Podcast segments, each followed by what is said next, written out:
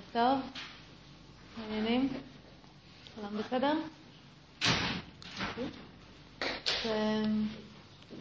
אנחנו כרגיל נתחיל עם שיר גול של המיקוד באובייקט אחד, הפיתוח של השליטה על תשומת הלב, ואחרי זה אנחנו נמשיך את החקירה שלנו לתוך הטבע של הפעולה המודעת. ננסה אולי לקחת כל מיני דוגמאות, לעשות את זה קצת יותר מוחשי, שיהיה לכם ממש כלים לעבוד איתם גם בבית, ונראה לאן החקירה תוביל אותנו. אז מוזמנים להתארגן לישיבה נוחה.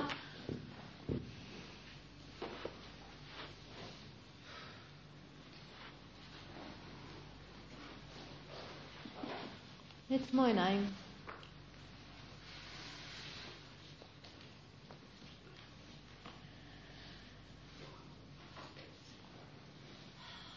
תראו שהגוף נינוח, הנשימה נינוחה.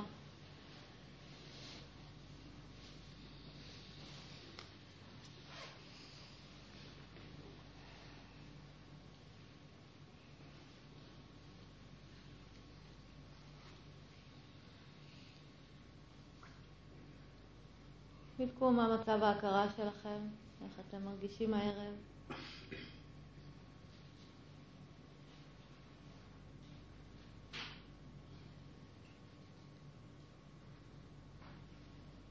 ונזכיר לעצמנו שאנחנו באימון, לא במאבק, ושזה הזמן שלנו לפתח את השליטה על תשומת הלב, ושהאימון הזה הוא אחר כך משרת אותנו, ישרת אותנו בחיים בהרבה מאוד רבדים.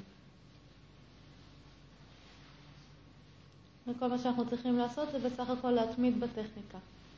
וההתמדה הזאת בטכניקה תפתח את היכולת, תפתח את השליטה על תשומת הלב.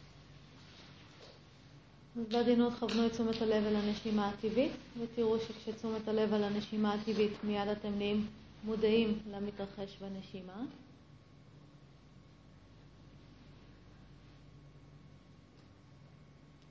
תרגישו את הפעולה הזאת, המנטלית שאתם עושים, את המאמץ שהיא דורשת, את העובדה שאם אתם לא הייתם עושים אותה, לא הייתם מכוונים את תשומת הלב לנשימה, היא לא הייתה הולכת לשם באופן טבעי ובטח לא הייתה נשארת שם לאורך זמן.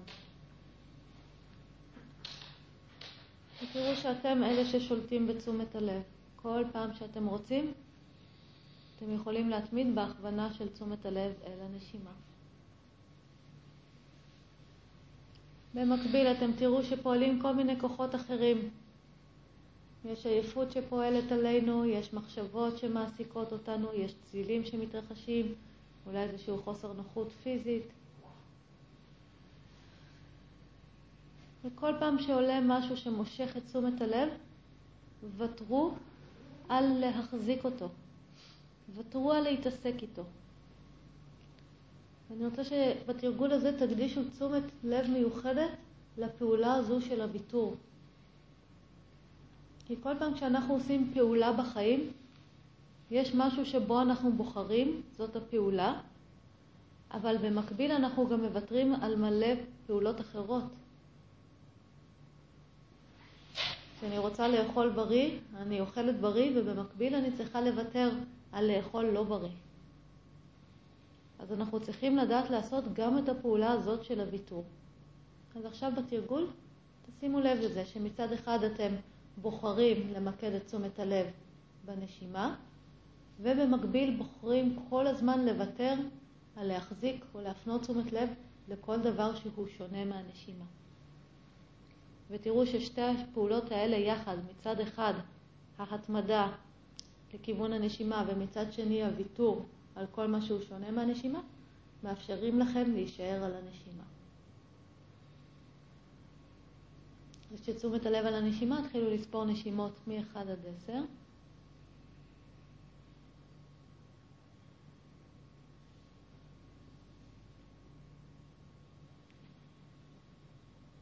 ונסו כל הזמן להתמיד בספירה, ממש לנסות לסיים מחזור שלם של ספירה מ-1 עד 10, בלי לאבד את זה.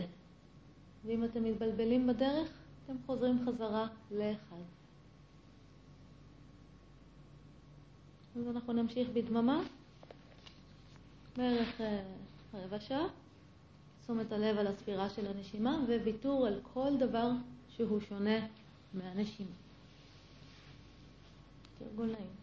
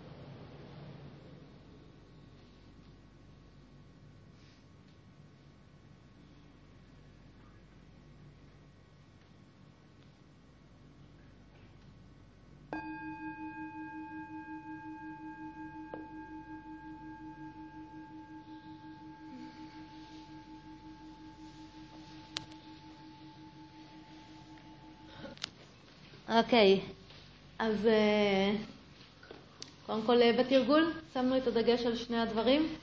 אה, מצד אחד, ה... לשים את תשומת הלב או לכוון את תשומת הלב לדבר שאותו אנחנו רוצים, ומצד שני הפעולה הזאת של הוויתור על כל שאר הדברים, לוותר על להחזיק כל דבר שהוא שונה מהדבר שאותו אנחנו רוצים להחזיק.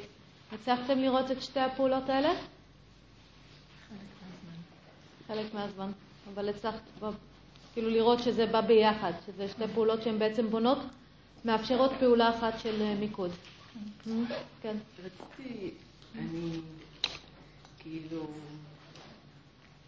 הייתי מאוד אה, מחוברת הפעם, כאילו, היה לי, כאילו, הייתי לכל, אורך הישיבה, כאילו, עם, ה, עם הספירה ועם הנשימה, ממש רצוף, כאילו, זה היה, זה היה, אבל, עם ה... וזה לא היה ספירה ריקה, זה היה ספירה, ספרתי באמת את הנשימה, שהיא לא... אבל בו זמנית, בו זמנית, אני יודעת שזה הולך וחוזר תשומת הלב, אבל כנראה לניתוקים קצרים, אני לא יודעת, בכל מקרה, בו זמנית, היו גם מחשבות שעלו וירדו. תמיד יהיו, זה בדיוק העניין, תמיד יהיו, רק את צריכה לבדוק מה הפעולה שאת עושה. ואם הפעולה שאת עושה זה להמשיך להסתכל על הנשימה ולספור אותה, זה התרגול. מחשבות תמיד יהיו, הן לא מפסיקות. לא, ברור לי שהן לא מפסיקות, אבל כאילו, הם, כאילו החוויה הייתה שזה בו זמנית, שאני ממשיכה לשים לב, לשים לב לנשימה ולספור את הנשימה ולהיות איתה, אבל גם פתאום יש לי איזו מחשבה, ו, ואני אני מחזירה את תשומת הלב, אני כל הזמן עם תשומת הלב, אבל מחשבות עולות. נכון. ואפשר לראות הן עולות, לשנייה אחת תשומת הלב הולכת, ואז אני מחזירה. בדיוק. כן, אני שומע, זה התרגול בדיוק, זה בדיוק זה. זה התרגול. אבל אוקיי, כאילו, לא, ברור שזה התרגול, ועם זאת, כאילו, זה מרגיש ממש, כן, זה מרגיש בו זמני, כן, זה לא משנה לנו, לא. הקיום שלהם אם הוא בו זמני, משנה לי הפעולה שאת עושה. כן. ואת לא יכולה לעשות את אותה פעולה בו זמנית, גם להסתכל על הנשימה וגם להסתכל על המחשבות. זה מה שמטריד אותי. בדיוק, זה או זה או זה. אז אם אני רואה את הנשימה, אה, את המחשבה, אז אני לא בנשימה. כן, למרות אבל... שאני גם מרגישה שאני בנשימה. איזה פעולה את עושה? המחשבה מתקיימת שם, היא מתקיימת, זה כמו שאנחנו נוהגים, מתקיימים עוד דברים, ואנחנו יודעים שהם מתקיימים, אבל תשומת הלב שלנו פונה לנהיגה. זה מה שחשוב לי, שזה מה שאת עושה. מה עוד נקלט בפריפריה? זה לא אכפת לי. זה... כי הפעולה שאת עושה זה להסתכל על הנשימה. כן. זה העניין של התרגול הזה. זה, זה היה די מדהים, כי, mm. כי בתוך, תמיד עולים לי באיזשהו שלב, בישיבה עולה לי גל חום כזה, שקשה לי איתו.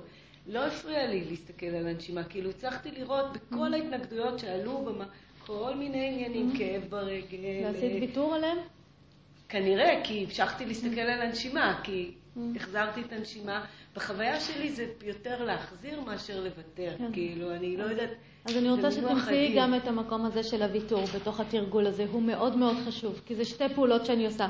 מצד אחד מוותרת על התשוקה או על הרצון להחזיק כל דבר אחר, ואת ההתמקדות הזאת. ואתם תראו שלפעולה בעולם אני צריכה את שני הדברים האלה, כי אני צריכה לוותר על מלא דברים בשביל להתמקד בדבר אחד. אז תרגיל, את יכולה גם בתרגול שאת עושה את ה, בבית, את המיקוד בבית אחד, למצוא את המקום הזה גם של הוויתור, לראות איך הוא בא לידי ביטוי.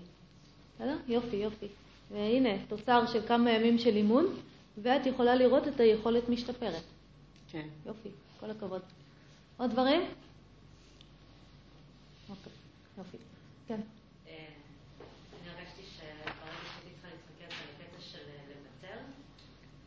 הרגשתי כאילו שזה פרידה באיזשהו מקום. אין לי בעיה להצטמץ כדי להותיר את תשומת לב, אבל הרעיון הזה לוותר עליו, זה עוד יותר את רוצה. נכון, וככה זה, זה מה שקורה גם בחיים. כשאנחנו בוחרים במשהו אחד, אנחנו רואים את התשוקה שלנו לדברים האחרים. נכון? אני רוצה לקום לתרגל, אבל אני רואה את התשוקה שלי להישאר במיטה, וככל שאני חושבת שאני צריכה לוותר על זה, התשוקה שלי לזה גדלה. והמקום שלנו זה להבין שגם הוויתור זה פעולה. אהלן ערן.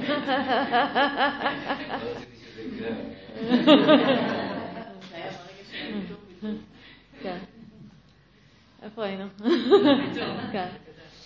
אז המקום הזה של הוויתור הוא גם פעולה אקטיבית שאנחנו עושים. לא- אה, אני אוהבת אה, להשוות את זה ל...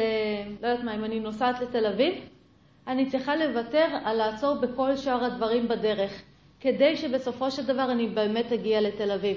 אז אותו מקום פה, בתוך התרגול, לראות שאני רוצה ללכת לדברים האלה, ולראות שאני צריכה לשים שם מאמץ לוותר עליהם. וכשנלמד לוותר על דברים, אנחנו נראה כמה יהיה לנו הרבה יותר קל לנוע לכיוון שאנחנו רוצים. ואם תסתכלו על החיים שלהם, שלכם, המקומות שבהם אתם לא מוותרים, שם אתם נתקעים. כן? ויש את הדברים האלה שאתם לא מוכנים לוותר עליהם למרות שאתם כבר יודעים שהם לא מועילים לכם, שהם לא פעולות מועילות, שם אתם תראו שאתם נתקעים ושם אתם תנסו לשים מלא מאמץ בכיוון של הפעולה שאתם רוצים, אבל אתם, זה לא יספיק בשביל לייצר תנועה, כי זה כאילו מצד אחד אני נעה אל עבר משהו, אבל מצד שני ממשיכה להחזיק. ואין פה תנועה, יש פה סתם להיקרע בין שני עולמות, לא עוזר לנו הרבה. סבבה? אז אה, לשים עוד מאמץ בוויתור. עוד שאלות לגבי התרגול? אה, שמתי לב שכאילו מהיר, אה, קצת יותר איטי, הפסקה כאילו בסוף של הנשימה, של השאיפה, והחזקה כאילו בנשיפה. אה, שום דבר מיוחד, רק תשומת לב לזה שבאמת כאילו יש קצב מסוים שהוא מאוד... לא משנה לנו. מה, אנחנו לא באנו פה לחקור את הנשימה ולקבל עליה מידע. זה לא מעניין אותי מה אני מגלה עליה, מה אני רואה עליה. מעניין אותי רק אם אני עושה את הפעולה של לכוון את תשומת הלב לנשימה. איך הנשימה נראית ואיך אני מרגישה איתה, ממש לא... לא בתרגול הזה זה לגמרי לא רלוונטי. כן. עוד דברים? כן.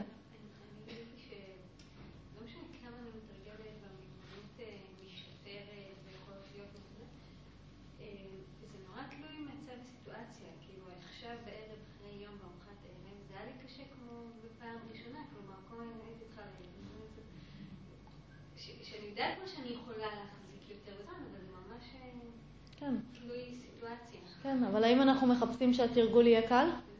לא. מה קורה כשהתרגול הוא יותר קשה ואני מצמידה בו?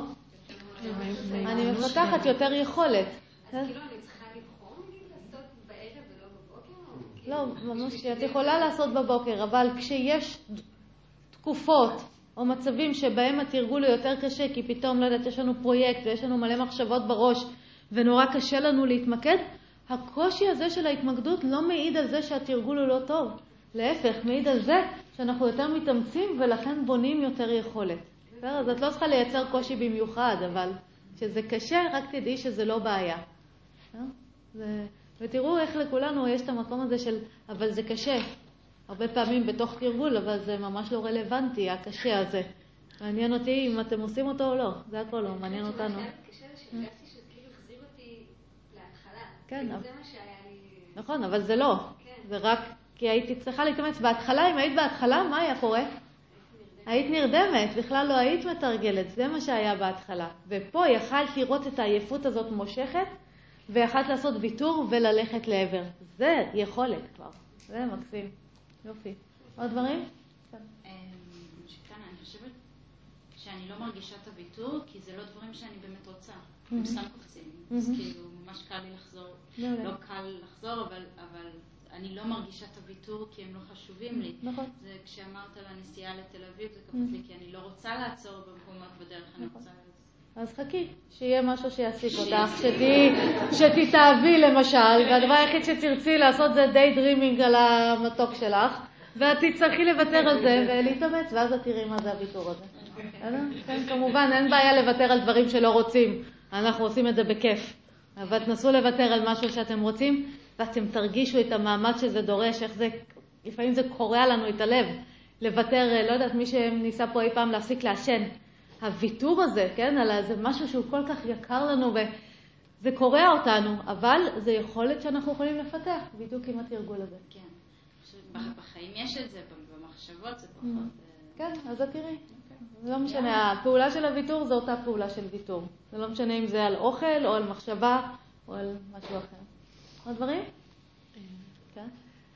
אני, אה, כשאני מתרגלת בבית, יצא לי כמה פעמים באמת אה, שעלו לי כל מיני חלומות אה, נורא כיפים, ואחד מהדברים שעשיתי זה להגיד לעצמי, אחר כך. אני אעשה, וזה מתחבר לי למה שמאיה דיברת, אני חושבת, מתישהו. וזה נורא עוזר, כאילו זה מרגיע אותם, זה אומר, כאילו, אתם תגיעו, אבל לא עכשיו. נכון, בהחלט אפשר לעשות את זה. להגיד להם, אוקיי, כל הפנטזיות, אחר כך, עכשיו אנחנו בדבר המשעמם הזה. עוד דברים? אוקיי, אז בואו נזכור, נזכר איפה אנחנו בתוך התהליך. אז התחלנו היום לדבר על הפעולה המודעת, ואמרנו, הפעולה המודעת, מה שאנחנו רוצים שהיא תהיה, זה פעולה ש... או אנחנו צריכים פעולה מודעת, קודם כל כשהמנגנון האוטומטי הוא לא יעיל. כשאנחנו יודעים ששם זה לא עניין של לתמוך בקיום, אלא זה דווקא סתם מבוסס על הידע הקודם שלנו, אבל אין פה עניין של לתמוך בקיום, ונתנו את הדוגמה, כמו למשל פחד מלעמוד מול קהל. הוא לא דבר שהעמידה מול הקהל לא תפגע בקיום שלי, הפחד לא יפגע בקיום שלי, אבל המערכת האוטומטית מתגייסת בשביל למנוע ממני לעמוד מול הכיתה, או בעצם למנוע ממני להרגיש את הקיבוץ הזה של הפחד, ולכן אנחנו אה, אה, לא עושים את זה, אבל פה, מכיוון שאנחנו יודעים שזה לא יעיל, דווקא היינו רוצים ללמוד משהו אחר לגמרי, היינו יכול, רוצים ללמוד יחד עם הפחד לעמוד מול הכיתה, יחד עם הפחד להמשיך לנהוג, יחד עם הפחד לעלות על מטוס. ואם אנחנו מתאמנים, אנחנו מגלים שזה אפשרי. והאפשרי הזה הוא לא מדכא את הפחד, הוא לא מנסה להעלים את הפחד, הוא לא מנסה להתגבר על הפחד. מכירים את זה כמה פעמים אנחנו אומרים, אנחנו צריכים להתגבר על הפחד? זה לא להתגבר על הפחד, זה לתת לו לשבת לידינו וללוות אותנו בכל מה שאנחנו עושים. ואני חושבת שמי שמבין את זה בחיים, שהפחד יהיה נוכח תמיד בהמון המון פעולות שלנו, אבל שהוא לא מונע, הוא לא משתק, הוא בעצמו לא מונע את היכולת לפעול, יגלה שיש לו חופש פעולה מאוד גדול, אבל אני שומעת את זה מהמון אנשים, שהפחד משתק אותם. למה הם אומרים הפחד משתק אותם? זה מעניין. למה הם אומרים שהפחד משתק? כי הם חושבים אולי לא, סיבה לא לעשות. הם מנהלים דיאלוג עם הפחד. לפני זה, יותר פשוט, תחשבו. לפני זה, יותר פשוט. לפני זה? יופי, בגלל הקיבוץ. הקיבוץ זה באמת משתק. ברגע הזה של הקיבוץ, אין לנו יכולת לזוז, זה השיתוק. בגלל זה הם אומרים, הפחד משתק. אבל אם יש לי את האפשרות לעשות פעולה מועילה, אני אראה שאני יכולה לצאת מתוך הקיבוץ הזה ולהתחיל לפעול. אז זה הרעיון, אז פחד אף פעם לא עוצר אותנו, ואותו דבר, שום פעולה אוטומטית, לא בכיוון של ההשתוקקות ולא בכיוון של ההימנעות, יכולות לעצור אותי אם החלטתי להיכנס למנגנון הידני, אבל דרושה לנו היכולת לעשות את זה, דרושה לנו, דרוש לנו האימון בפיתוח של זה. ואז אתם תראו כשאתם תתאמנו על זה ביומיום, שבהתחלה זה יהיה נגיד קשה, אתם רק תוכלו לראות שהמנגנון האוטומטי לא מועיל, אבל אולי עוד לא תוכלו לבחור את הפעולה המועילה, ואחרי זה אתם תראו שכבר מתחילים להיות מצבים שבהם אתם כבר יכולים גם לעשות את הפעולה המועילה, ואז אתם תגלו שיש מצבים שבהם אתם לא יכולים. אבל תתמידו ויהיו יותר ויותר מצבים בחיים שבהם תהיה לכם האפשרות לבחור. והבחירה הזאת של הפעולה, זה בעצם חופש הפעולה שאנחנו תמיד רוצים, או חופש הבחירה הזה שהמון אנשים רוצים כל הזמן בחיים, זה אפשרות לפעול בצורה אה, חופשית, מודעת, בהתאם לסיטואציה, וממה אנחנו נהיים משוחררים? משעבוד לדפוסים, או במילים אחרות, לעבר, יופי. זה סוף סוף השחרור שלנו מהכבלים של העבר שלא בחרנו. הנה מושג לנו החופש. אני רוצה לתת לכם אה, דוגמה, אה, עוד דוגמאות קצת להבין את המקום הזה עד כמה הוא חשוב. אה, דמיינו נגיד אישה שנאנסה במגרש חנייה. והאונס הזה, נגיד היא חוותה אותו בגיל 15 ועכשיו היא בת 50, ועד היום היא מנסה לטפל בטראומה.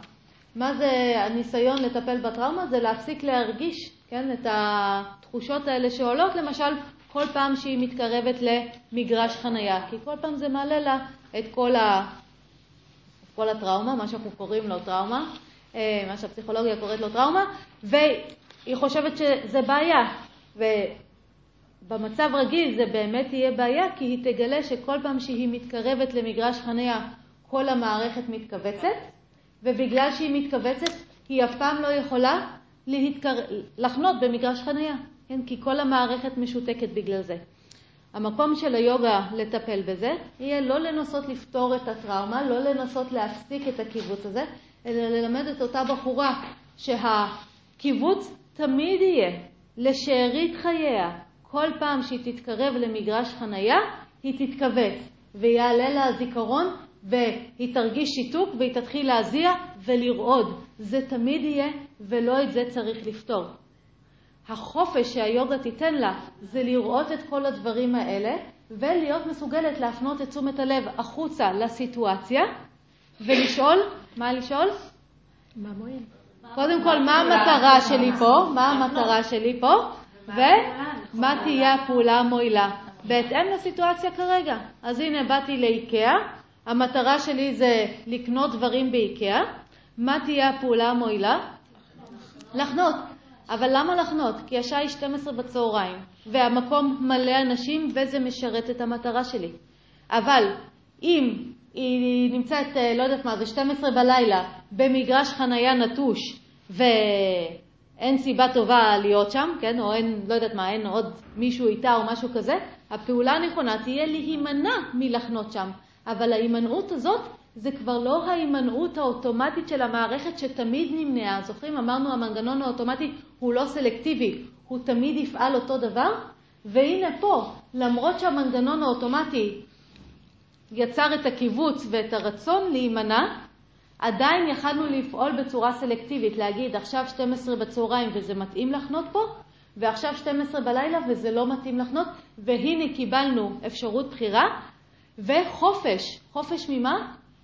מכל העבר. אז פתאום, האם האונס, חוץ מזה, כן, שהוא היה לו את כל ה... שיהיה לו עד, אין, עד קץ החיים את ההשפעות האלה כל פעם שניזכר בו, האם יש לו השפעה מעכשיו, מרגע זה על החיים שלי, אם אני יכולה להתחיל לפעול בצורה מודעת? לא. הוא בסך הכל יהיה שם בצורה של תחושה, אבל לא בצורה של פעולה כבר. ומהרגע שמשהו הוא רק בתחושה, בצורה של תחושה ולא בצורה של פעולה, איזה השפעה יש לו על החיים שלנו? אין לו השפעה, חוץ מהחוויה, ההתנסות הנקודתית שאנחנו חווים, כי בסופו של דבר החיים שלנו יהיו תוצר של הפעולות שלנו, לא של מה שאנחנו מרגישים. מבינים את הרעיון? ו, אה, ואז תראו כמה זה פשוט, כי לא היה צריך לרפא שום דבר, ולא היה צריך לשנות שום דבר בתחושות ש-anyway לא ניתנות לשינוי, וזיכרון לא ניתן למחיקה, וההבנה, ההשלמה שעם הדבר הזה זה תמיד יהיה, אבל הוא הפך להיות חסר חשיבות לחיים, או חסר השפעה על החיים. כי החיים הם תוצר של הפעולות, ולמדנו לפעול בצורה מודעת בהתאם לסיטואציה, ולכן בכל רגע נתון, לא משנה מה קרה בעבר שלי וכמה התנסויות קשות היו שם, אני יכולה להתחיל ליצור את העתיד שאני רוצה. כן? שאלות. כן. תהיה באיזשהו מצב של יותר התכווצויות, נגיד יותר מאשר בן אדם של אישה שלא עברה את ההתנסויות האלה, כי יש איזשהו זיכרון שפעמים כשעולה לה הזיכרון, לא משנה בסיטואציה, היא תתכווץ. אז הכוחות שהיא תצטרך כדי להתמודד עם הדברים האלה הרבה יותר גדולים מאשר אישה אחרת. אז אי אפשר להגיד שהתחושות האלה לא משפיעות, הן לא חלק, הן לא בעצם מגדירות את מה שהיא עושה. הפעולות שהיא תצטרך לעשות הן הרבה יותר לא, מכירה אנשים שיש להם הכל בחיים ולא חוו שום דבר רע ועדיין כל הזמן הם חשים קיבוץ? כן. אני מכירה כאלה. זה לא קשור בהתנסות, ממי. אין, זה איך המערכת של הבן אדם מפרשת את זה. ולכן, בכל מקרה אני יכולה להגיד, לכל בן אדם יש כמות מסוימת של קיבוצים. הרבה מאוד אנשים חושבים שהקיבוצים שלהם זה הקיבוצים הכי גרועים. כמה פעמים יושבים אצלי אנשים ואומרים, אבל אני לא, אני, ההכרה שלי זה מקרה מיוחד, ההכרה שלי, הפחדים שלי זה באמת, זה, זה, ואני אומרת להם, לא, כל מי שיושב פה אומר את אותו דבר, כל אחד אומר שהוא מקרה מיוחד. אז כולנו חווים התכווצויות, כולנו חווים התכווצויות שאנחנו, שהן קיצוניות לנו, והתכווצויות שהן יותר זה, וזה בכלל לא קשור לאיזה סיטואציות עברנו בחיים, זה קשור לאיך אנחנו חווים את הדברים. ו... לא משנה מה ההתכווצות שאנחנו חווים, אה, כל עוד אנחנו עושים את העבודה של להתחיל לפתח את היכולת לפעול בצורה מודעת אה, בעולם, גם אם אני צריכה להשקיע המון מאמץ בשביל זה, אני מקבלת את אותו גמול. ולפעמים דווקא כשאני צריכה להשקיע יותר מאמץ, כמו בסיפור של גילי עכשיו, כי אני צריכה להשקיע יותר מאמץ, אז אני אקבל גמול עוד יותר, כי אני אפתח את זה כמו לעבוד עם משקולות יותר כבדות. אז זה לא משנה כמה זה קשה. סליחה? לא משנה לנו, אנחנו הופכים להיות בלתי תלויים בקיבוצים והתרחבויות. זה, קיבוצים והתרחבויות זה נורא, נורא עונתי, או תקופת, כאילו זה נורא תלוי סיטואציה. פתאום, לא יודעת מה, יש, קוראת, יש עכשיו מלחמה. אנחנו יכולים עכשיו שיהיה לנו תקופה ארוכה של קיבוץ. תארו לכם, הילד שלכם נשלח לעזה עכשיו לשלושה חודשים. מובטח לכם שלושה חודשים של קיבוץ בלתי, כמעט בלתי פוסק. אבל אם אני לא מוכנה לחוות קיבוץ בחיים שלי, אני אראה שאני לא מסוגלת לשאת את השלושה חודשים האלה. אבל אם כבר הבנתי את הטבע של הקיבוץ, והבנתי שהוא יכול להופיע וללכת והוא משתנה בהתאם לסיטואציות, ולפעמים הוא יותר חזק ולפעמים הוא פחות חזק, אבל anyway, לא הוא קובע את החיים שלי, כי מה שקובע את החיים שלי זה הפעולות שלי, אין לי בעיה עכשיו שלושה חודשים של קיבוצים. אה, על הדברים האלה אין לנו שליטה. בסדר? כמו אין לי שליטה שעכשיו יבוא לי שלושה חודשים של התרחבויות כי התאהבתי במישהו. תראי, גם זה לפעמים אה, קשה לשאת כבר. אבל פחות. כן, אבל פחות. אוקיי, עוד דברים? אוקיי. אז איפה אנחנו? מה? שאלה? כן, בבקשה.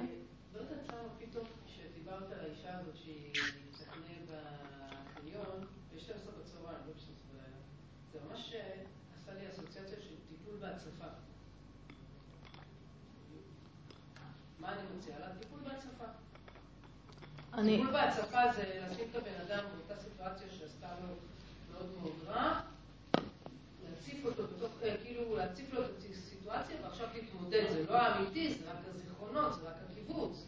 כן, היוגה לא צריכה את זה, היוגה... כן. לו מילה מהיוגה. כן, בסדר, אבל הרעיון הוא ש-anyway אנחנו נפגוש סיטואציות בחיים, ומהרגע שאנחנו מפתחים את היכולת לפעול בצורה מודעת בעולם, האם אני צריכה להתאמן על סיטואציות ספציפיות?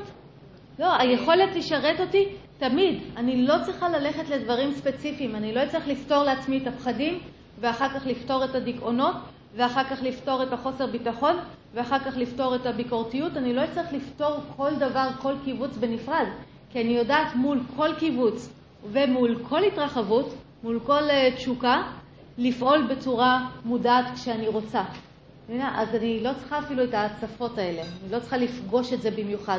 מספיק לי שאני אבנה את היכולת.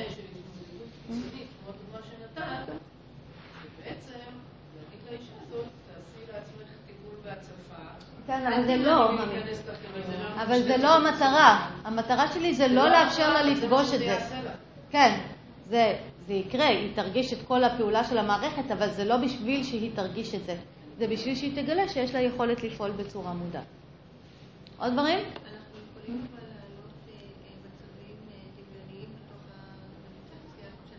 תפס. בוודאי, אבל אנחנו מדברים כרגע... מה? זה, זה מדומה וזה בא בשביל מטרה מאוד מסוימת, ויכול להיות בתהליך הזה שאני עושה עם מישהו, אני, בשביל לבנות אצלו את היכולת לפעול בצורה מודעת, אני עובדת קודם כל, ב, לפני, לפני שאני עובדת בחיים, אני עובדת באינקובטור. בסביבה הבטוחה של המפגשים שלנו. ובתוך זה אני מלמדת אותו את השליטה על תשומת הלב, הוא מתרגל כל יום את המיקוד באובייקט אחד, ויחד עם זאת אני יכולה להגיד לו, אוקיי, ועכשיו בוא תראה שאפשר להעלות קיבוץ ועדיין להעביר תשומת לב למשהו אחר, ואפשר להעלות התרחבות ולהעביר תשומת לב למשהו אחר. אני יכולה להתאמן איתו שם, אה, בהחלט. תלוי כל אדם והתהליך שאני אבנה לו. עוד דברים? הצבעת? אה.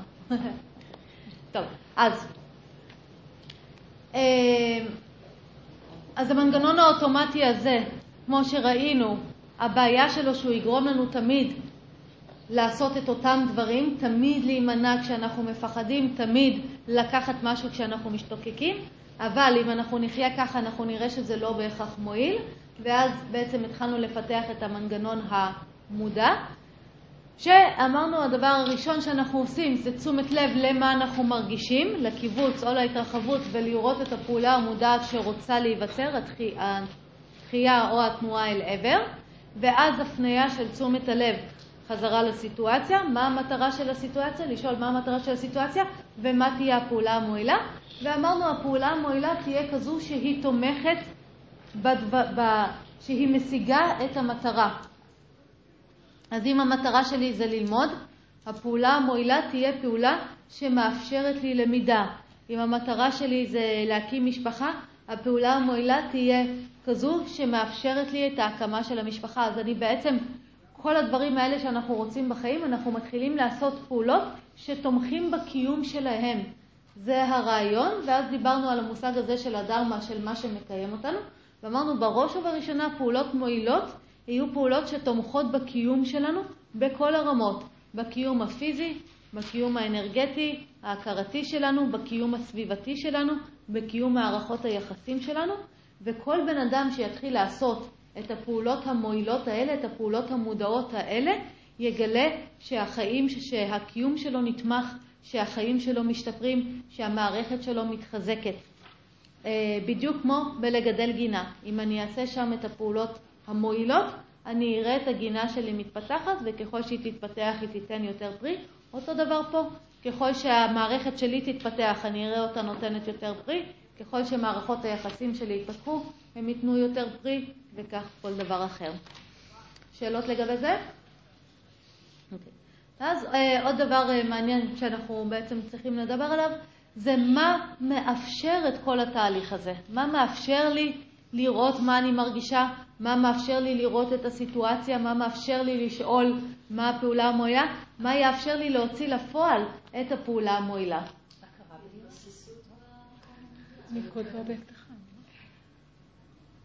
מה יאפשר לי?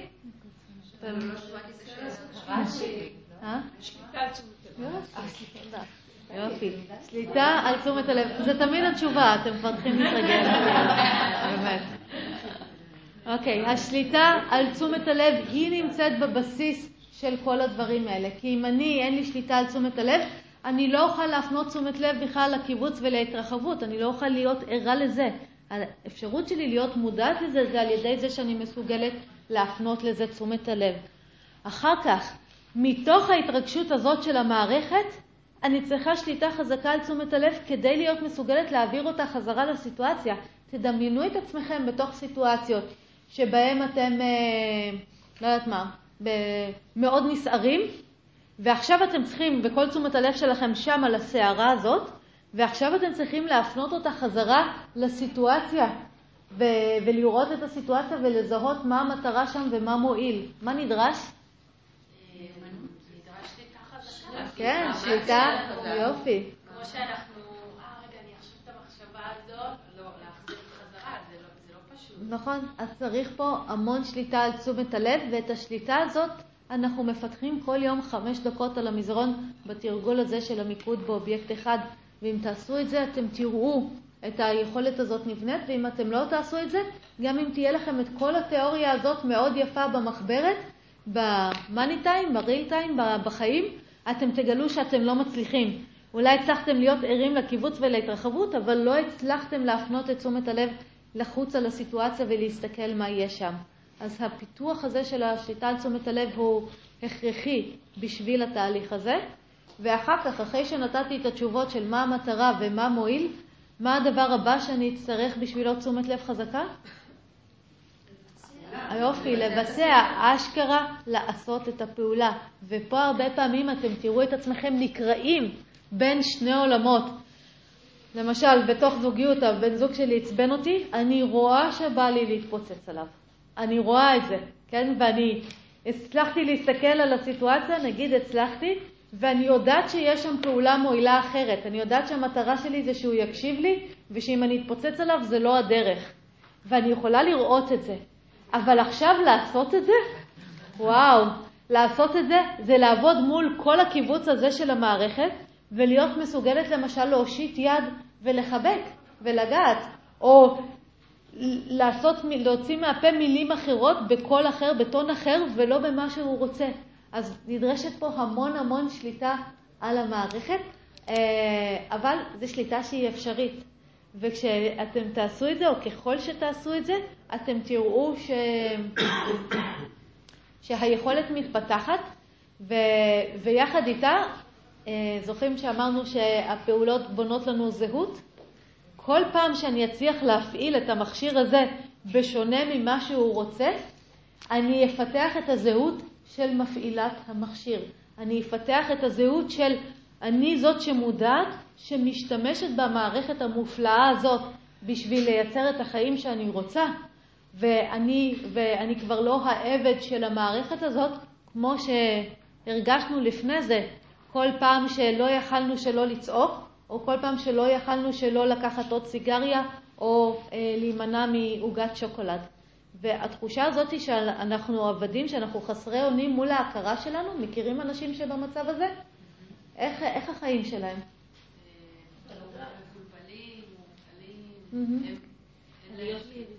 כן, הם לגמרי, הם מסכנים, כן? יש שם את, ה, את החוסר אונים הזה, וגם כל פעם שהם יחשבו על לעשות משהו, המחשבה על לעשות משהו תבוא מהמקום הזה שהם, של, ה, של הידיעה שהם לא מסוגלים, כן? כי זה תמיד, הם יודעים שבסופו של דבר ההכרה שלהם היא זאת ששולטת עליהם.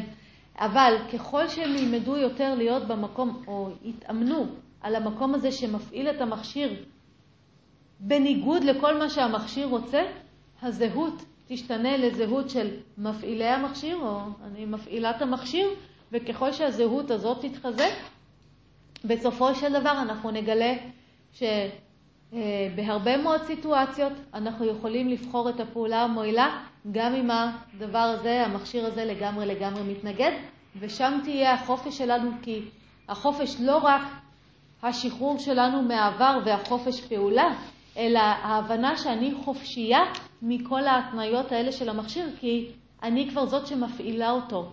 אני כבר לא הוא עם כל הבלגן שלו.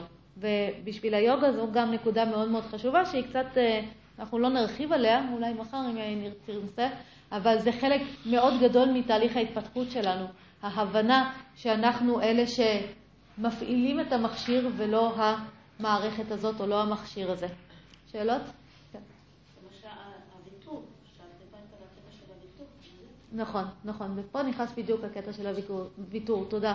כי פה אני צריכה לוותר על פעולות שאני רוצה לעשות. אני רוצה לצעוק. ומכירים את זה שאנחנו מרגישים שיש לנו את הזכות גם לצעוק? כאילו שזה ה... זה ה... יש לי את הזכות, הוא פגע בי, אני...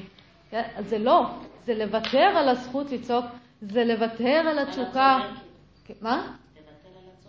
כן, על הצודקת, יופי, לוותר על המון המון דברים שאנחנו קשורים כרגע אליהם חזק חזק, ובגלל זה אנחנו חייבים גם לפתח את היכולת ויתור על המזרון, ואתם תראו שבסופו של דבר אתם תוכלו לוותר על המון דברים, המון הרגלים לא מועילים, המון פעולות אוטומטיות, אנחנו נוכל לוותר עליהן ולהתחיל ליצור פעולות מודעות, ומה יקרה? ככל שכמות הפעולות המודעות המועילות בחיים שלכם תגדל, וכמות הפעולות האוטומטיות הלא מועילות תקטן. מה יקרה? יפה, אתם תקבלו את הפירות של הפעולות המועילות שלכם, אתם תראו שאתם סוף סוף מתחילים להשיג את המטרות שלכם, כי נרשמתם ללימודים והמטרה שלכם הייתה ללמוד ולסיים את הלימודים, אבל עכשיו התחילו לכם מלא קולות בראש, או כל מיני דברים כאלה שמתחילים להסיח אתכם, את, את, ה, את תשומת הלב שלכם מהפעולות שנדרשות בשביל הלימודים, או כי זה קשה ואתם מתעצלים לעשות את זה, אתם תגלו שאתם יכולים לוותר על העצלות ולעשות את מה שצריך. לשבת עוד קצת ללמוד, לשבת לעשות uh, מס הכנסה, לעשות כל הדברים שצריך, עם כל ההתנגדות של המערכת.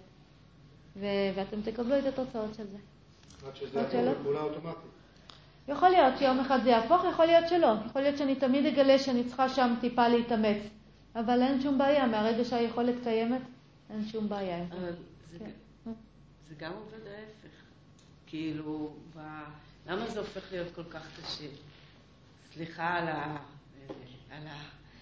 אבל הקרסונים נכנסים לתמונה אבל שוב ושוב אני נכשלת, ואני לוקחת את הקרסון הארור הזה. אני יודעת שהוא לא טוב לי, ואני, ואני מצליחה במקומות אחרים בחיים שלי, אבל פה, כשעומד הקרסון הזה מולי, אני שוב ושוב נכשלת. וכן, והחוויה, כאילו, החוויה שלי שוב ושוב, שאני לא שולטת במכשיר נכון, שלי. נכון. וככל שאני לא שולטת במכשיר שלי, אני מראש רואה את הקרסון הזה ואומרת, נו טוב, ניקח את הקרסון הזה. נכון. אז כאילו, את מבינה, ואני שואלת עוד שאלה, בסדר, הבנתי, צריך ללמוד לוותר, אבל באמת לשבת ולוותר על המזרון, שאני לא באמת מבינה, יכול להיות שזה שלי, כן? מה זה הלוותר הזה? אני מבינה מה זה להחזיק את התשומת לב על הנשימה. אני, אני מניחה שכדי להחזיק את תשומת לב על על הנשימה, אז אני ויתרתי על, ויתרתי על מה שמוצא... אני רוצה שתרגישי את זה בצורה פעילה, לא רק כתוצאה. למשל, את תוכלי לראות את זה כשאת יושבת, ואז פתאום עולה לך אה, רעיון מדהים לכתוב משהו. את אומרת, וואי, רגע, אני רוצה עכשיו לחשוב את זה, או לכתוב את זה, כי זה רעיון מדהים. ופה את תרגישי שאת צריכה לוותר, כי עכשיו את החלטת להתמקד בנשימה, אז את מוותרת על לחשוב את הרעיון המדהים הזה עכשיו. אבל כל הזמן שעולות לי מחשבות, אני מוותר עליהן. כן, אבל אלה מחשבות שאין לך בעיה לוותר עליהן. אני רוצה שזה יהיה, שאת תרגישי את זה פעיל מאוד, שזה יהיה משהו שאת לא תרצי לוותר עליו, כמו הקורסון. או כמו פתאום עלה לי רעיון גאוני ואני לא רוצה לוותר עליו. או כמו, לא יודעת מה, אני נרדמת ואני לא מוותרת, ואני רוצה, ואני מוותרת על העייפות הזאת. אני לא, אני לא יודעת, נראה לי, יכול להיות שאני, שאני טועה פה, אבל אני לא מרגישה שעל המזרון עולים לי כאלה דברים שאני צריכה לעשות. אז תחכי שיעלו. שום דבר לא. תחכי שיעלו, יום אחד יעלו. עם הקרסונים. אז בינתיים תתאמני על זה עם הקורסונים. תראי את התשוקה, תראי את התשוקה ותעשי עליה ויתור. תבדקי, מה זה לוותר על התשוקה לקורסון. תבדקי.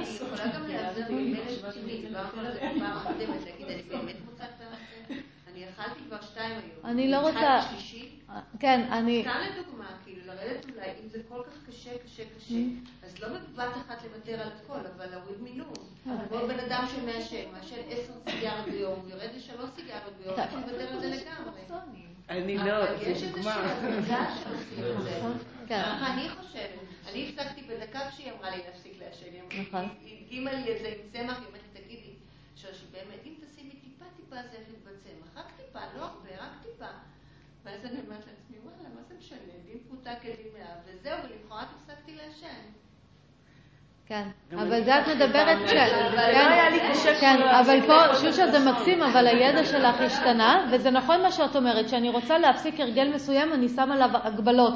אז אני אומרת, אני אעשה קורסון ביום שישי, אבל לא בסוף שבוע זה סבבה קורסונים, לא באמצע שבוע, ואז אני שמה את המגבלות האלה, וכן, ואז...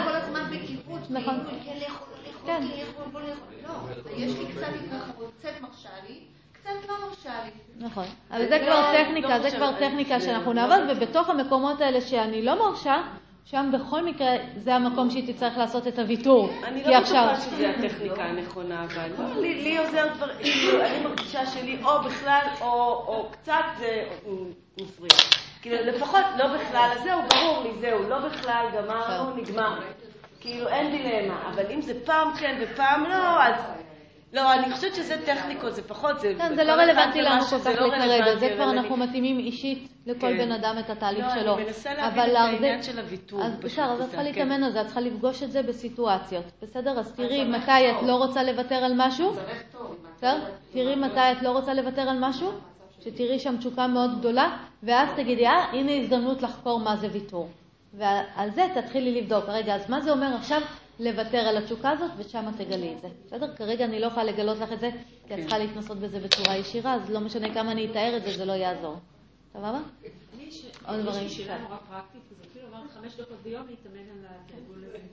אבל אה, זה חייב להיות התרגול הזה של הלספור אה, לא, זה תלוי, אנחנו בעיקרון מתאימים לכל בן אדם את האובייקט שלו, אז בתור התחלה אני נותנת את זה כי זה מאוד גס ומאוד קל לראות אם אנחנו שם או לא שם. כן, אם הגעתי ל-20 אני לא שם, אם נרדמתי בשלוש אני גם לא שם. אז זה נותן אינדיקציה טובה, אבל אם את מיומנת ואת מרגישה שהספירה היא לא הכרחית, אפשר לעשות את אותו דבר, פשוט לעקוב אחרי הנשימה בלי הספירה. אבל זה תלוי ביכולת של הבן אדם. רק המדיטציה על ההתמדה היומיומית. בדיוק.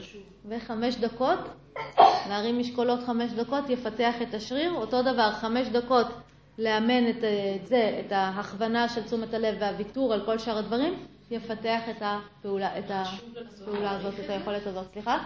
חשוב לנסות להעריך את זה, כי ראיתי שאיתה בין 1 ל-5, עברנו ל-10, עברנו ל... כי יש לנו פה את הזמן, אז יכלנו לעשות את זה, אבל בבית, אם מה שיש לך לעשות זה חמש דקות, אז אין שום חשיבות ללהעריך את זה.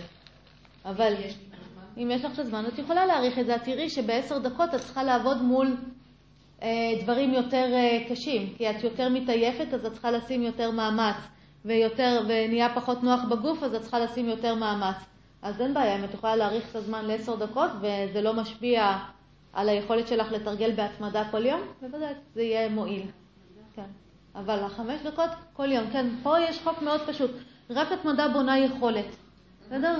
רק הדברים שאתם עושים מדי יום, זה מה שיש לו, אה, בזה פיתחתם יכולת. ודברים שעשיתם מדי פעם, אתם עשיתם אותם, אבל הם לא הפכו להיות מיומנות שלכם, הם לא בונים את השריר חזק. אז uh, התמדה, ובזמן אפילו חמש דקות, אבל כל יום, ואתם תראו את ההבדל, אתם תראו את ההשפעה של זה. גלית, כמה כן. זמן ישבנו היום? רבע שעה. זה משנה מתי? אני אוהבת לעשות את זה בבוקר, כי אני מרגישה שזה מכין את כל ההכרה שלי לכל היום, ובבוקר אני כבר לא עושה, אני לא עושה רק את המדיטציה, אני עושה את כל הפעולות המועילות למערכת הזאת. אז מה זה הפעולות המועילות למערכת הזאת? זה לתת תנועה לגוף. בכל המפרקים לכל הכיוונים. זה לא צריך להיות יוגה וזה לא צריך להיות טייצ'י וזה לא צריך להיות שום שיטה מסוימת. זה צריך להיות פשוט להגיד, אוקיי, יש לי מפרקים של שורשי כף היד, אני עושה להם ככה וככה וככה. יש לי אצבעות, אני עושה להם ככה. יש לי מרפקים, יש לי כתפיים, כן, כאלה דברים. זה לא חייב להיות אפילו משהו מסודר. אה, תנועה בכל המערכת לכל הכיוונים. אה, נשימה, לתת כמה נשימות טובות, שאיפות טובות, נשיפות טובות, להפעיל קצת את בית החזה. אה, ומדיטציה.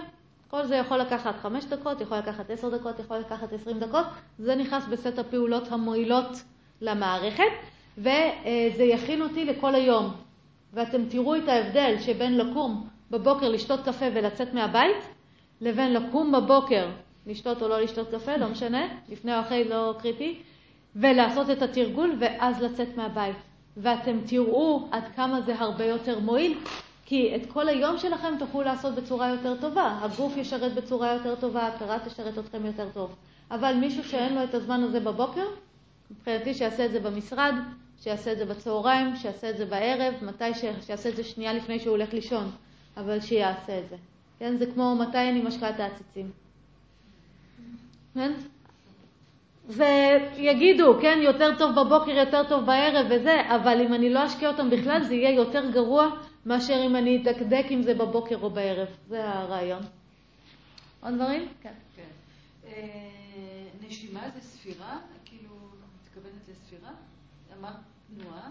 אה, נשימה? כן, לא, לא, לא, זה לא, זה לא חייב להיות עם ספירה, פשוט לתת קצת, לפתוח בית חזה ולהכניס אוויר וכל פעם להגדיל עוד קצת את ה... להאריך עוד טיפה את השאיפה, לתת ככה נפח מלא.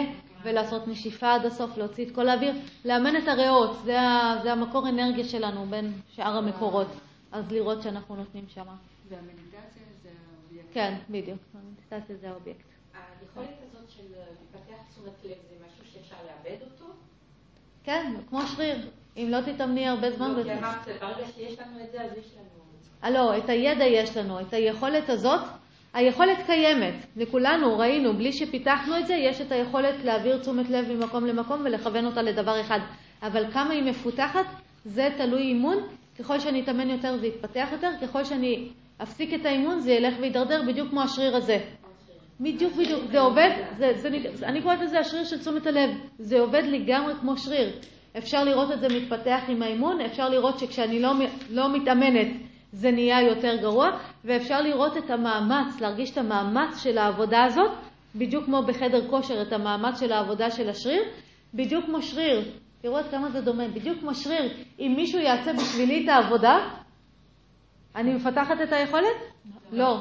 בדיוק כמו תשומת הלב. אם מישהו מושך לי את התשומת לב, טלוויזיה, עניינים, זה לא מפתח את היכולת, למרות שזה נראה בצורה, זה נראה אותו דבר.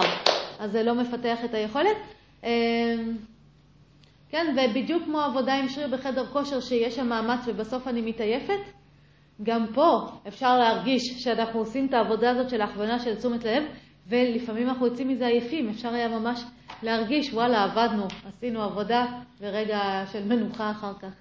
כן, אז ממש ממש שריר, שריר מנטלי. האנלוגיה יותר אה, מעניינת בעניין של השריר זה שכשבן אדם נגיד רגיל לעשות 30 אה, כאלה, ואז כשהוא צריך לעשות 40, אז את המאמץ שהוא משקיע 130 עד 40 הוא יותר חזק. אתה נתקל בסיטואציה יותר קשה, ואתה נכון. מבין כמה זה קשה לך להתאמץ להחזיר את תשומת הלב לסיטואציה ולא נכון, נכון, להתפרץ. ו- יופי. וזה ממש... אה, נכון, ולכן אף פעם לא אכפת לנו אם זה קשה. כי אם זה קשה ואני מתאמצת, זה רק אומר שאני הולכת לפתח את השריר עוד יותר. יופי. עוד דברים. זה אה, Mm. נכון? אז כן? אני צריכה להתאים אותו לילדים, אבל כדאי מאוד שילדים יתרגלו אותו. אז כמה דקות אה, ילדים, נניח לפי גילאים או משהו כזה, זה תלוי ילד. זה, תלוי ילד, וזה לא כזה שאני אומרת לו תשב ותמקד תשומת לב בנשימה, זה צריך להיות תוך כדי משחק. אז ככל שהילד יותר צעיר זה יותר משחק, וככל שהילד יותר בוגר זה יותר טכניקה. אז אה, משחק למשל שמפתח תשומת לב לילדים, להגיד להם אה, בוא נקשיב לצלילים. מה מיד הילד עושה? מעביר תשומת לב לחוש השמיעה. ואז אני אומרת לו, בוא תנסה להגיד לי כמה צלילים אתה שומע. מה הוא עושה? יפה, לא, עכשיו הוא מחזיק את תשומת הלב לאורך זמן על חוש השמיעה. כי בשביל לספור צלילים הוא חייב להיות שם למשך כמה שניות, רק על חוש השמיעה. ואז אני אגיד לו, אה, בוא תנסה לעקוב רק אחרי צליל אחד. מה הוא יעשה? עוד יותר יתאמץ? וזה משחק בשביל הילד. אז לילדים קטנים זה ככה, דרך החושים. אני אגיד להם כל מיני דברים, כל מיני משימות, והם יעשו באופן טבעי את המיקוד הזה של תשומת הלב. ואחר כך, ככל שהילד יותר בוגר, אז אני יכולה לתת לו יותר, למשל, יש לי תלמידה שהיא עבדה עם ילד, לפי דעתי, בכיתה א' או ב', כבר, ונתנה לו, עשתה לו, הם בנו ביחד אה, צמיד כזה, שרשרת כמו מעלה, של חרוזים גדולים יחסית, והוא למד שזאת, ה, שזאת המעלה שלו, והוא יושב כל בוקר והוא סופר נשימות, ומעביר חרוז. אז הוא עושה, מכניס אוויר, מוציא אוויר, מעביר חרוז. מכניס אוויר, מוציא אוויר, מעביר חרוז, והוא יודע שהוא צריך לסיים את השרשרת. וזה הוא עושה כל יום. עכשיו, מה הילד הזה הגיע אליה? כי רצו להתחיל לתת לו רטלין, והיו לו בעיות התנהגות קשות בבית ספר. מה קרה אחרי כמה חודשים? לא רטלין. המורה אומרת איך הוא השתפר חברתית, כל הציונים שלו אה, השתפרו, ו- וזהו, מזה, מכמה דקות ביום של, ה- של לעשות סיבוב אחד על המעלה. הוא צריך להסכים לעשות את זה. כן? הוא בוודאי. צריך לרצות לעשות את זה. נכון. זה המקום שאני מוצאת אה, קושי, כאילו, הבן שלי אומר לי, מה נפל עליי? כן, אז את צריכה להסביר לו למה כדאי לו. למשל, אם תגידי לו, זה יעשה אותך גיימר יותר טוב, אם תעשה חמש דקות ביום כזה, הוא לוקח או לא לוקח? כן? היא הולכת כן?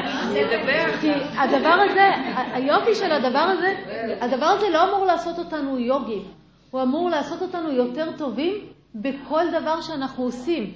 אז מי שאוהב אה, גיימרים או לעשות, אה, להיות יוטיובר, זה יעשה אותו יוטיובר יותר טוב, אז זה שווה לו.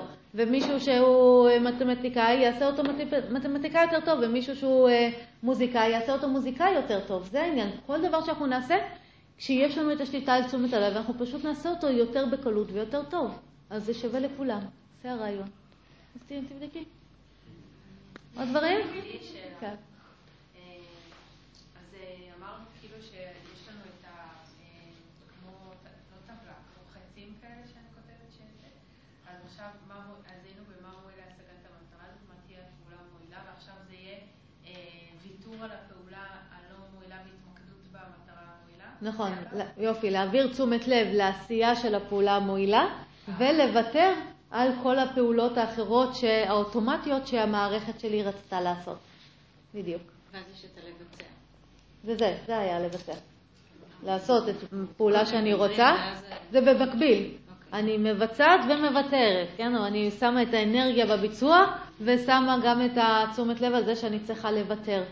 ו- ואתם תראו, אתם תמצאו את עצמכם לפעמים עומדים מול המקרר ורואים את העוגת שוקולד ורואים את המלפפון ורואים את כל המערכת רוצה את העוגת שוקולד ועושים את התהליך הזה של ההכוונה אל עבר המלפפון ולהושיט את היד המסכנה שלנו אל המלפפון הזה, ולעשות את הוויתור על העוגת שוקולד. ו...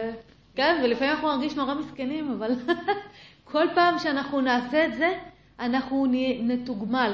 אבל כל פעם שאנחנו ניכנע לתשוקות שלנו, למו, לא, לאלה הלא מועילות, לפעולות האוטומטיות הלא מועילות, אנחנו נראה שבאוברול הקיום שלנו נפגע, כי אני מתחילה להרגיש יותר חרא עם עצמי, ואני מרגישה יותר, מכירים את זה? זה התקופות, הרי מתי אנחנו מרגישים חרא עם עצמנו? זה כשאנחנו לא עושים את מה שאנחנו רוצים לעשות, שאנחנו יודעים שתומך בקיום שלנו, נכון? כשאני לא מתרגלת אני מתחילה להרגיש חרא עם עצמי, כשאני לא אוכלת טוב אני מתחילה להרגיש חרא עם עצמי, כשאני לא... כן? מה? כן, בדיוק. ורק בזה יש המון המון סבל. ואפשר לראות אנשים שעשו איזשהו שינוי, שהתחילו לבחור פעולות מודעות, גם אם הם באו מהתמכרויות מאוד קשות, כל הסלף אסטים שלהם, כל הערכה העצמית שלהם גדלה, כי הם היו מסוגלים סוף סוף לעשות את זה. ורק זה הוא מבחינתי צעד מאוד גדול אל עבר ההגשמה שלנו, כן, של ה-well-being שלנו בעולם הזה. זה, ואני רואה את זה על עצמי, אני רואה את זה על אחרים. עוד דברים? כן.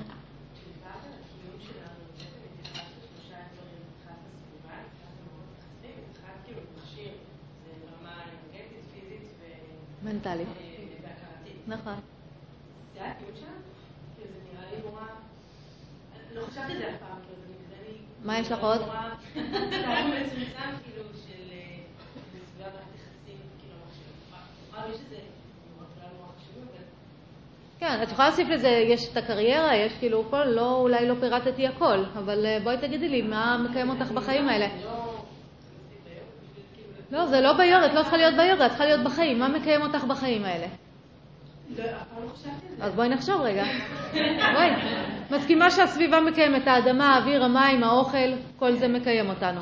מערכות היחסים שלנו, העבודה שלי, העשייה שלי, זה אפשר להכניס לשם, לא דיברנו על זה. כמובן אני ארצה לעשות פעולות מועילות בעשייה שלי. אני, המערכת הזאת שלי, מה עוד יש שמקיים אותנו? כן, זהו, החיים הם דבר פשוט, הם לא דבר מורכב, זה ההכרה שלנו שעושה אותם מורכב, אבל בתכלס החיים זה דבר מאוד מאוד פשוט. בסדר? תחשבי על זה, תבדקי. אם את מוצאת עוד משהו, תעדכני אותי, זה, מעניין לשמוע. כן? אבל הנה, תראי, אנחנו פה די הרבה אנשים ואף אחד לא מוצא עוד משהו. לא, יש אנשים, נפש ונשמה, כן.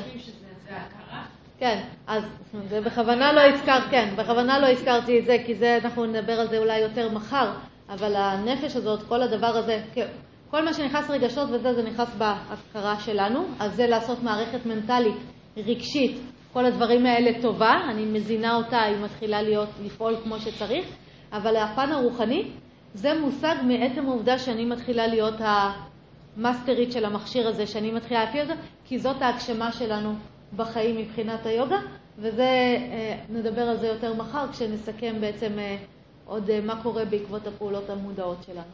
אז זה נכנס שם. וזה נכון, זו נקודה חשובה, בהחלט. התכלית שלנו בחיים האלה. יופי, עוד דברים?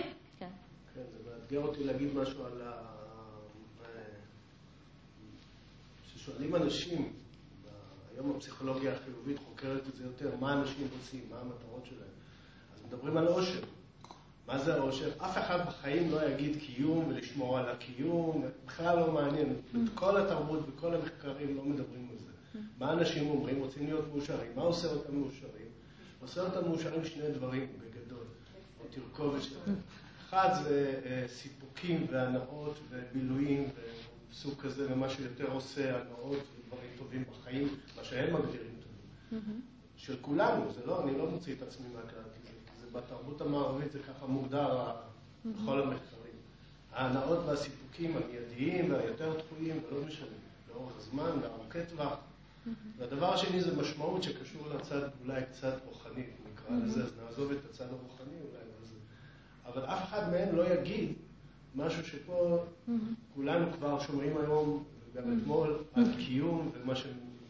שזה המטרה, וזה בעצם פעולות מועילות, זה פעולות ששומרות על הקיום. Mm-hmm. רוב האנשים, אני חושב שגם עכשיו פה אנחנו, mm-hmm. שנלך הביתה, נמשיך לחשוב שמה שגורם לנו הכי טוב זה הכי טוב. אנחנו רוצים כל הזמן לפעול כדי להרגיש טוב. המנגנון האוטומטי הזה הוא לא, הוא נשמע קיבוץ, התרחבות, טכני, בואו נוותר עליו ונעזוב את הרגשות שלנו ונפעל לא לפי מה שאנחנו מרגישים. אנחנו עדיין חיים בתוך התרבות הזו שמעודדת, מאיפה באה הצריכה, תרבות הצריכה המערבית. בדיוק מהדבר הזה, נכון. של לתת לנו סיפוקים כל הזמן. מה שאני מנסה להגיד זה שזה מהפכני בצורה בלתי רגילה לדבר על אמנות פעולה, הפעולה המודעת, הפעולה המועילה, בהקשרים של קיום ומועיל שלנו, של הסביבה. זה מהפכני לגמרי במערב, כי בעצם אנחנו חיים בעולם הפוך לגמרי, למרות שזה לא עולה פה חזק. זה עולה כל הזמן, אנחנו חיים ככה, אנחנו לא יודעים את זה. אנחנו חיים בעולם של כל הזמן סיפוקים. ומה שהכי טוב לנו ומה שנכון לנו זה הקרואסון, כי זה הסיפוקים. זה מה שחינכו אותנו כל הזמן, הסיפוקים. נכון. וזה, אני אומר, מול מה את עובדת בשיח הזה. כן, אני יודעת. כן, נכון, והיוגה אומרת משהו מאוד יפה, היא אומרת, בחיים התרגלנו לחפש אה, הנאה, פלשר, אבל התרגול של היוגה משיג לנו ג'וי. כן, או אנחנו צריכים ללמוד ללכת אל עבר הג'וי.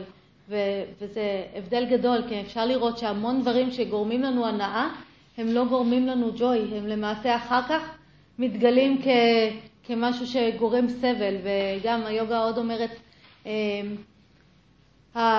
התרגלנו ללכת אל דברים שבהתחלה הם מרגישים כמו נקטר, ואחר כך מתגלים כמו רעל.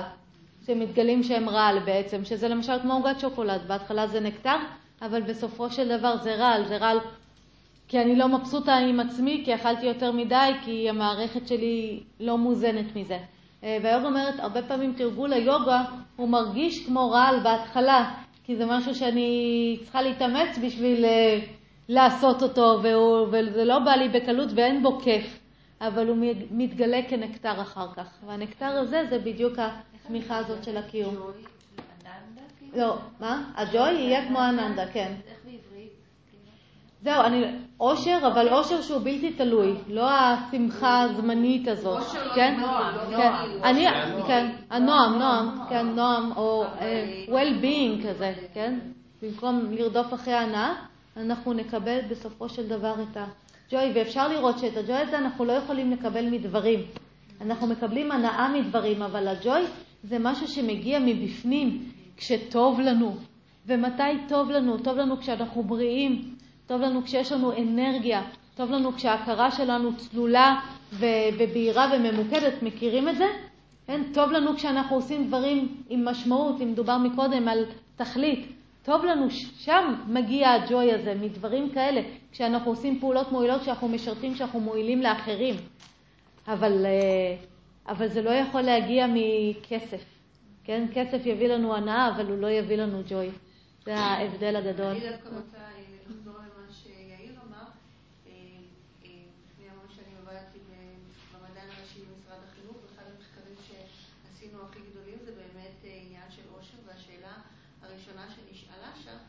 לא העושר הרגעי שיש לך היום חתונה, היום בר מצווה, מישהו נתן לך מתנה וכולי, אלא העושר התמידי, מה, ש...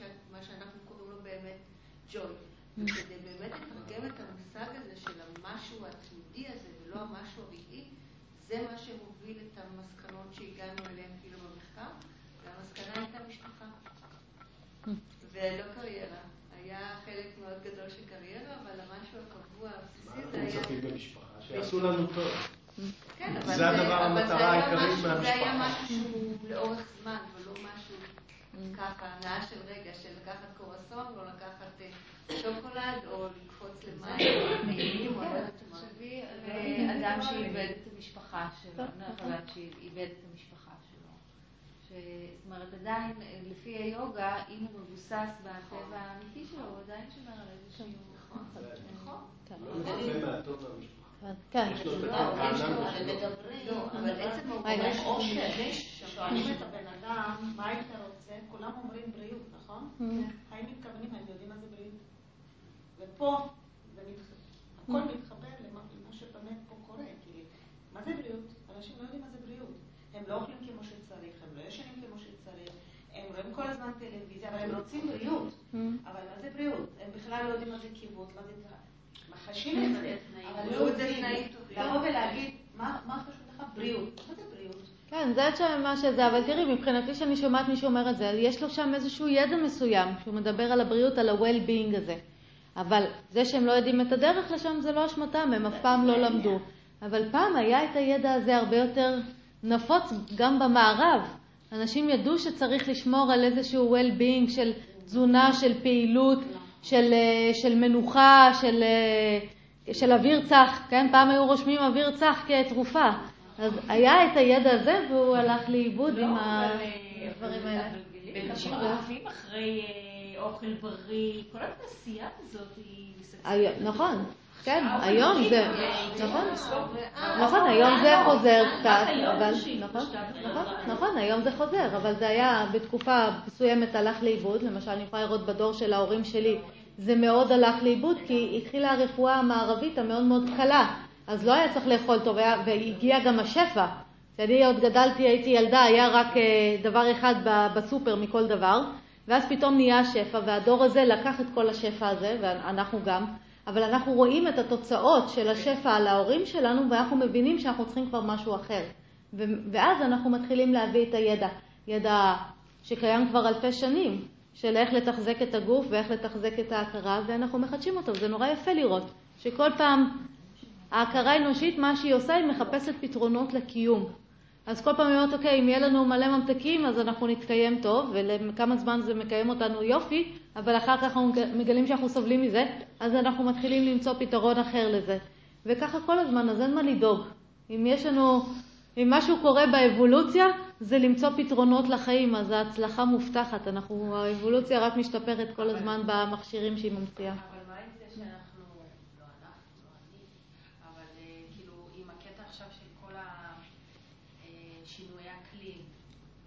השינוי אקלים, מי שגורם לזה זה כל הפלסטיק. נכון, אנחנו מחפשים לזה פתרונות עכשיו, זה בדיוק העניין. הפלסטיק נוצר בשביל להקל על הקיום, כן? פתאום היה אפשר לסחוב דברים בקלות, ועכשיו אנחנו מגלים שהוא בעייתי, ועכשיו מה שעושים זה מוצאים פתרון לזה. אין מה לדאוג. כל הזמן אנחנו רק מוצאים פתרונות איך לתמוך בחיים בצורה יותר טובה וביותר טובה. זה מה שהטבע עושה. אין לו, אין לו תכלית אחרת מלבד לתמוך בקיום. נכון. עושים את הטבע, או הגז, או באסדות, וכל זה. נכון. היא אומרת, די, בואו, איך הם לא, איך לא רואים את זה? מתי תהיה התעוררות?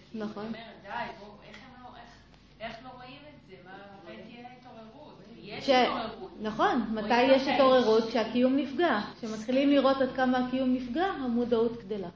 זה בדיוק העניין. ומחפשת פתרונות.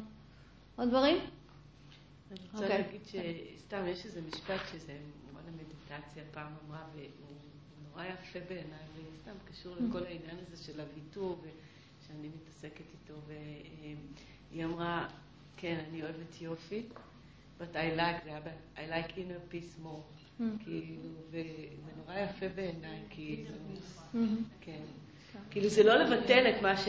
נכון. נכון, רק להבין מה תומך יותר בקיום כן. שלנו, יופי.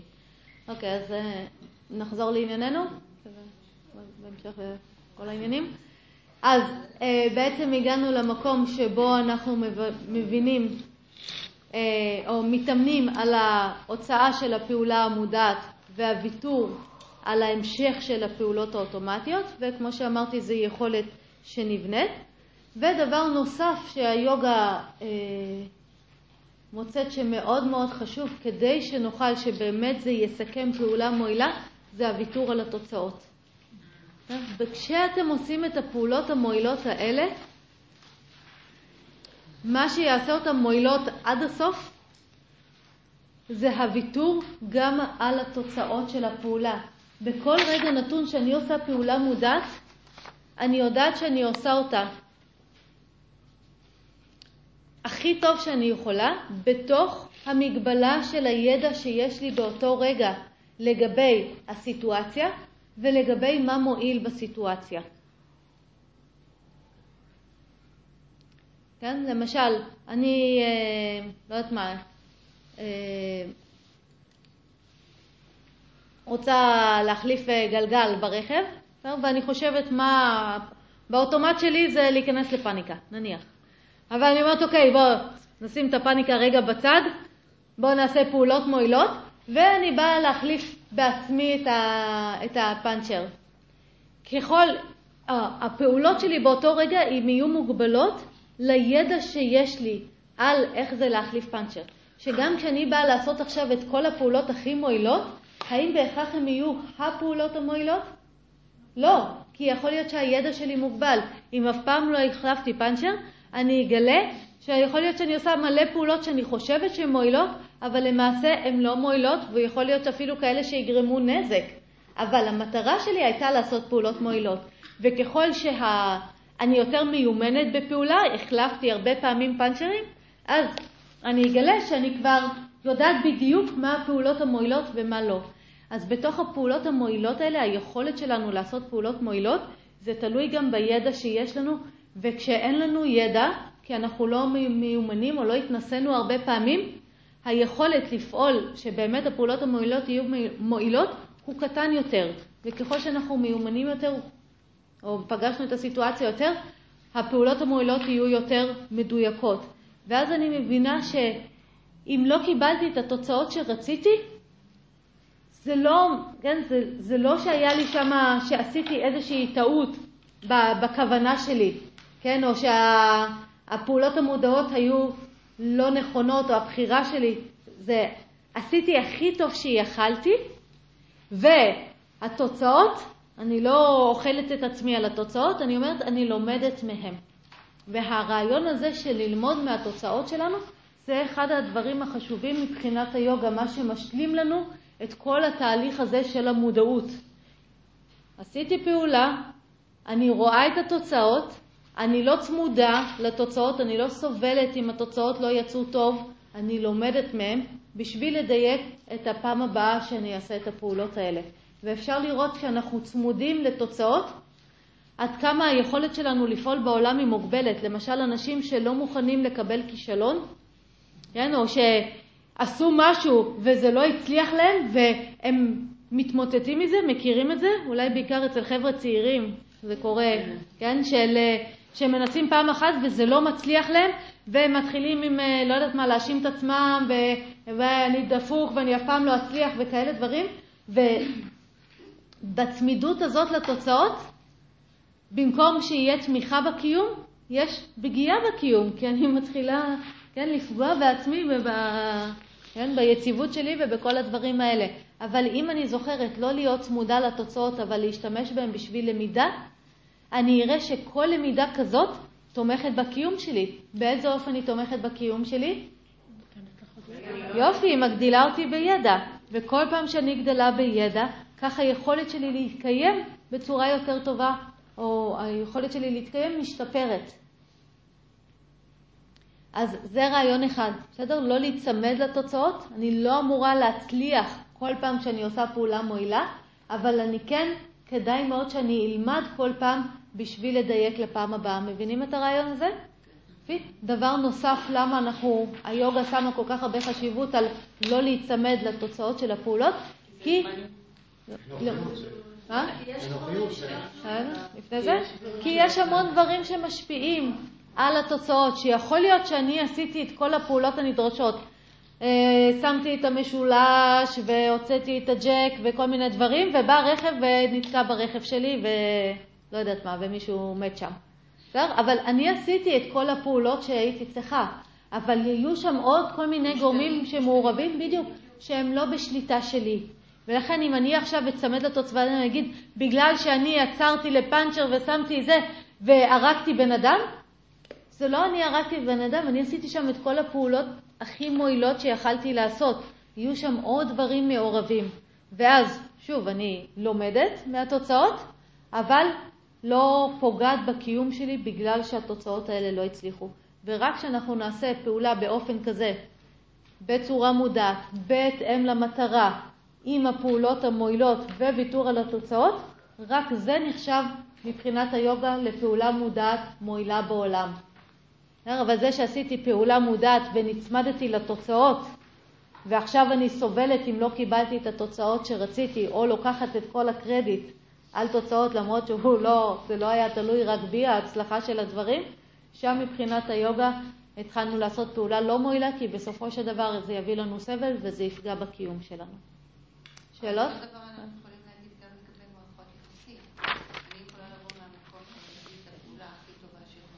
נכון. זה משתנה במקרה הזה שלבן זוג שלי אין את ההבנה הזאת. נכון. אז זה משתנה. אז אני עשיתי אכן את הפעולה הנכונה, והתוצאה, נכון. לצערי, לא הייתה הכי מוצלחת. נכון. ואז את לומדת מהתוצאה, מדייקת את הידע שלך, משתפרת לפעם הבאה, ואז אנחנו נראה שכל הזמן הקיום שלנו נתמך, כי אנחנו כל הזמן לומדים, כל הזמן משתפרים, כל הזמן לומדים לדייק את התוצאות, אבל, לא, את הפעולות, אבל אנחנו בלתי תלויים בתוצאות. ואני מזמינה אתכם לבדוק בפעולות שאתם עושים, עד כמה אתם ממוקדים בתוצאות ולא בפעולות, במקומות האלה שבהם אתם צמודים לתוצאות. ו... כן, הרבה מאוד, וכמה זה משפיע על היכולת שלכם לפעול בעולם, כי אתם מיד חושבים על התוצאה. אבל אם תשימו, תחזירו את תשומת הלב, תוותרו על התשומת לב לתוצאה ותחזירו אותה לפעולה ולפעולה המודעת בהתאם לסיטואציה, ותשאירו את תשומת הלב שם, אתם תראו עד כמה מתאפשר לכם לפעול בחופשיות, כי אתם כבר לא מודאגים מהתוצאות, וכל תוצאה שמתקבלת אתם לומדים ממנה, ולכן כל הזמן מתפתחים. סבבה? זה בעצם.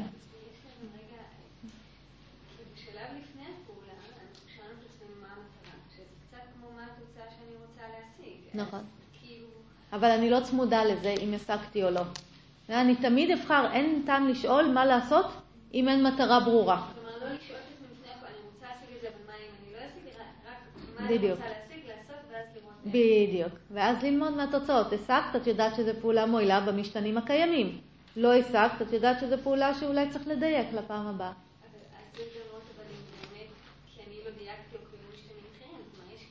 לא כאילו. נכון. ואז אנחנו כל הזמן בתהליך של למידה, ומבחינת היוגה, כל עוד אני בתהליך של למידה, אין, אין גבול ללמידה, כמה זמן למידה לוקחת.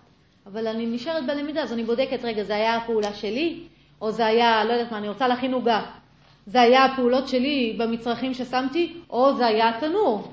לא, ואני לומדת, אז אני משנה את המצרכים שלי, או עושה עוד משהו בתנור הזה, ובודקת ורואה, ומגלה בסופו של דבר מה צריך לדייק, אם זה את התנאים החיצוניים, אם זה את הפעולות שלי, אם זה משהו שאני יכולה לשנות, לפעמים זה משהו שאני לא יכולה לשנות, אבל anyway, כל עוד אנחנו בלמידה מבחינת היוגה, אנחנו תומכים בקיום שלנו. אנחנו פוגשים את זה הרבה דווקא בעניין של ההורות, שאימא או אבא אומרים, אני, ילד בא בטענות, אז ההורים אומרים אני עשיתי את הכי טוב שיכלתי באותו זמן, עם הידע שהיה לי באותו זמן.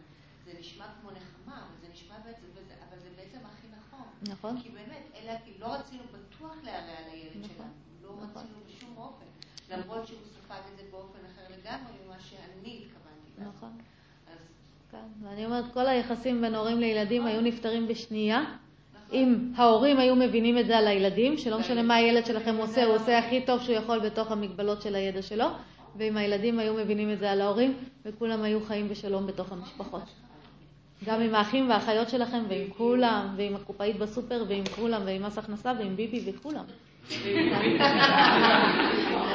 כן, והיטלר. והיטלר. טוב, בואו, אנחנו... אה, תמרי, רצית משהו? רק רציתי להגיד שזה בעצם, אה, זה כמו שבתחילת, שהתהליך בעצם מתחיל בזה שאנחנו לא נצמדים לעבר, כאן אנחנו בעצם לא נצמדים להווה. לעתיד. אה, לעתיד, נכון. אלא נשארים בעתיד. בהווה. בדיוק, אני בודקת אם אתם מקשיבים, זה. אז נכון מאוד, מאוד יפה להסתכל על זה ככה. החופש מהעבר, האי תלות בעתיד, והפעול, איפה שבאמת כדאי שיהיה תשומת לב בהווה. מעולה. אוקיי, אנחנו צריכים לסיים? כן. זה שהפעולות שלי לא השיגו את המטרה שאני ראיתי, זה לא בהכרח צריך לשנות את המטרה. נכון. נכון. המטרה היא המטרה הנכונה. נכון. הפעולה שעשיתי לא הייתה נכונה, אולי בגלל מיובאת, אבל עדיין נכון. אני אחפש את המועילה. נכון. נכון, לא אמרנו לשנות את המטרה, אמרנו... רק רציתי אה, כן, לדייק, כן, כן, נכון, אני לא, לא צריכה לזנוח את המטרה, אני לומדת איך, איזה פעולות יותר מועילות יש שבאמת יאפשרו לי להתקדם לכיוון המטרה. בוודאי, אז אה, שם אני מחכה, כמו כשאני שותלת משהו באדמה, אני עושה את הפעולות ואני צריכה, עד שאני אראה את התוצאות, ייקח זמן. וגיליתי שלא נבט כלום, חיכיתי חודשיים, לא נבט כלום. אני מבינה שאולי השקיתי יותר מדי, אולי פחות מדי, אולי הזרעים היו מקולקלים. איך לא תדעו? נכון? למשל. כן, אבל כל עוד אני לומדת, זה בדיוק העניין, זה מבחינת היוגה מה שרלוונטי. אוקיי, בואו נסיים פה. אה, תהגו בכל הדברים האלה. אה, מחר יש לנו יום קצר, אנחנו מסיימים, אז הכל כרגיל, תרגול בוקר, ארוחת בוקר, ואז ב-10 וחצי אנחנו נפגשים עד 12, לסכם את כל הנושא, אז אם יש שאלות תביאו, לראות איך אנחנו לוקחים את זה איתנו הביתה, וזהו, וזה עבר מהר. כן. כן. אוקיי, אז בואו נסיים בוא דייר.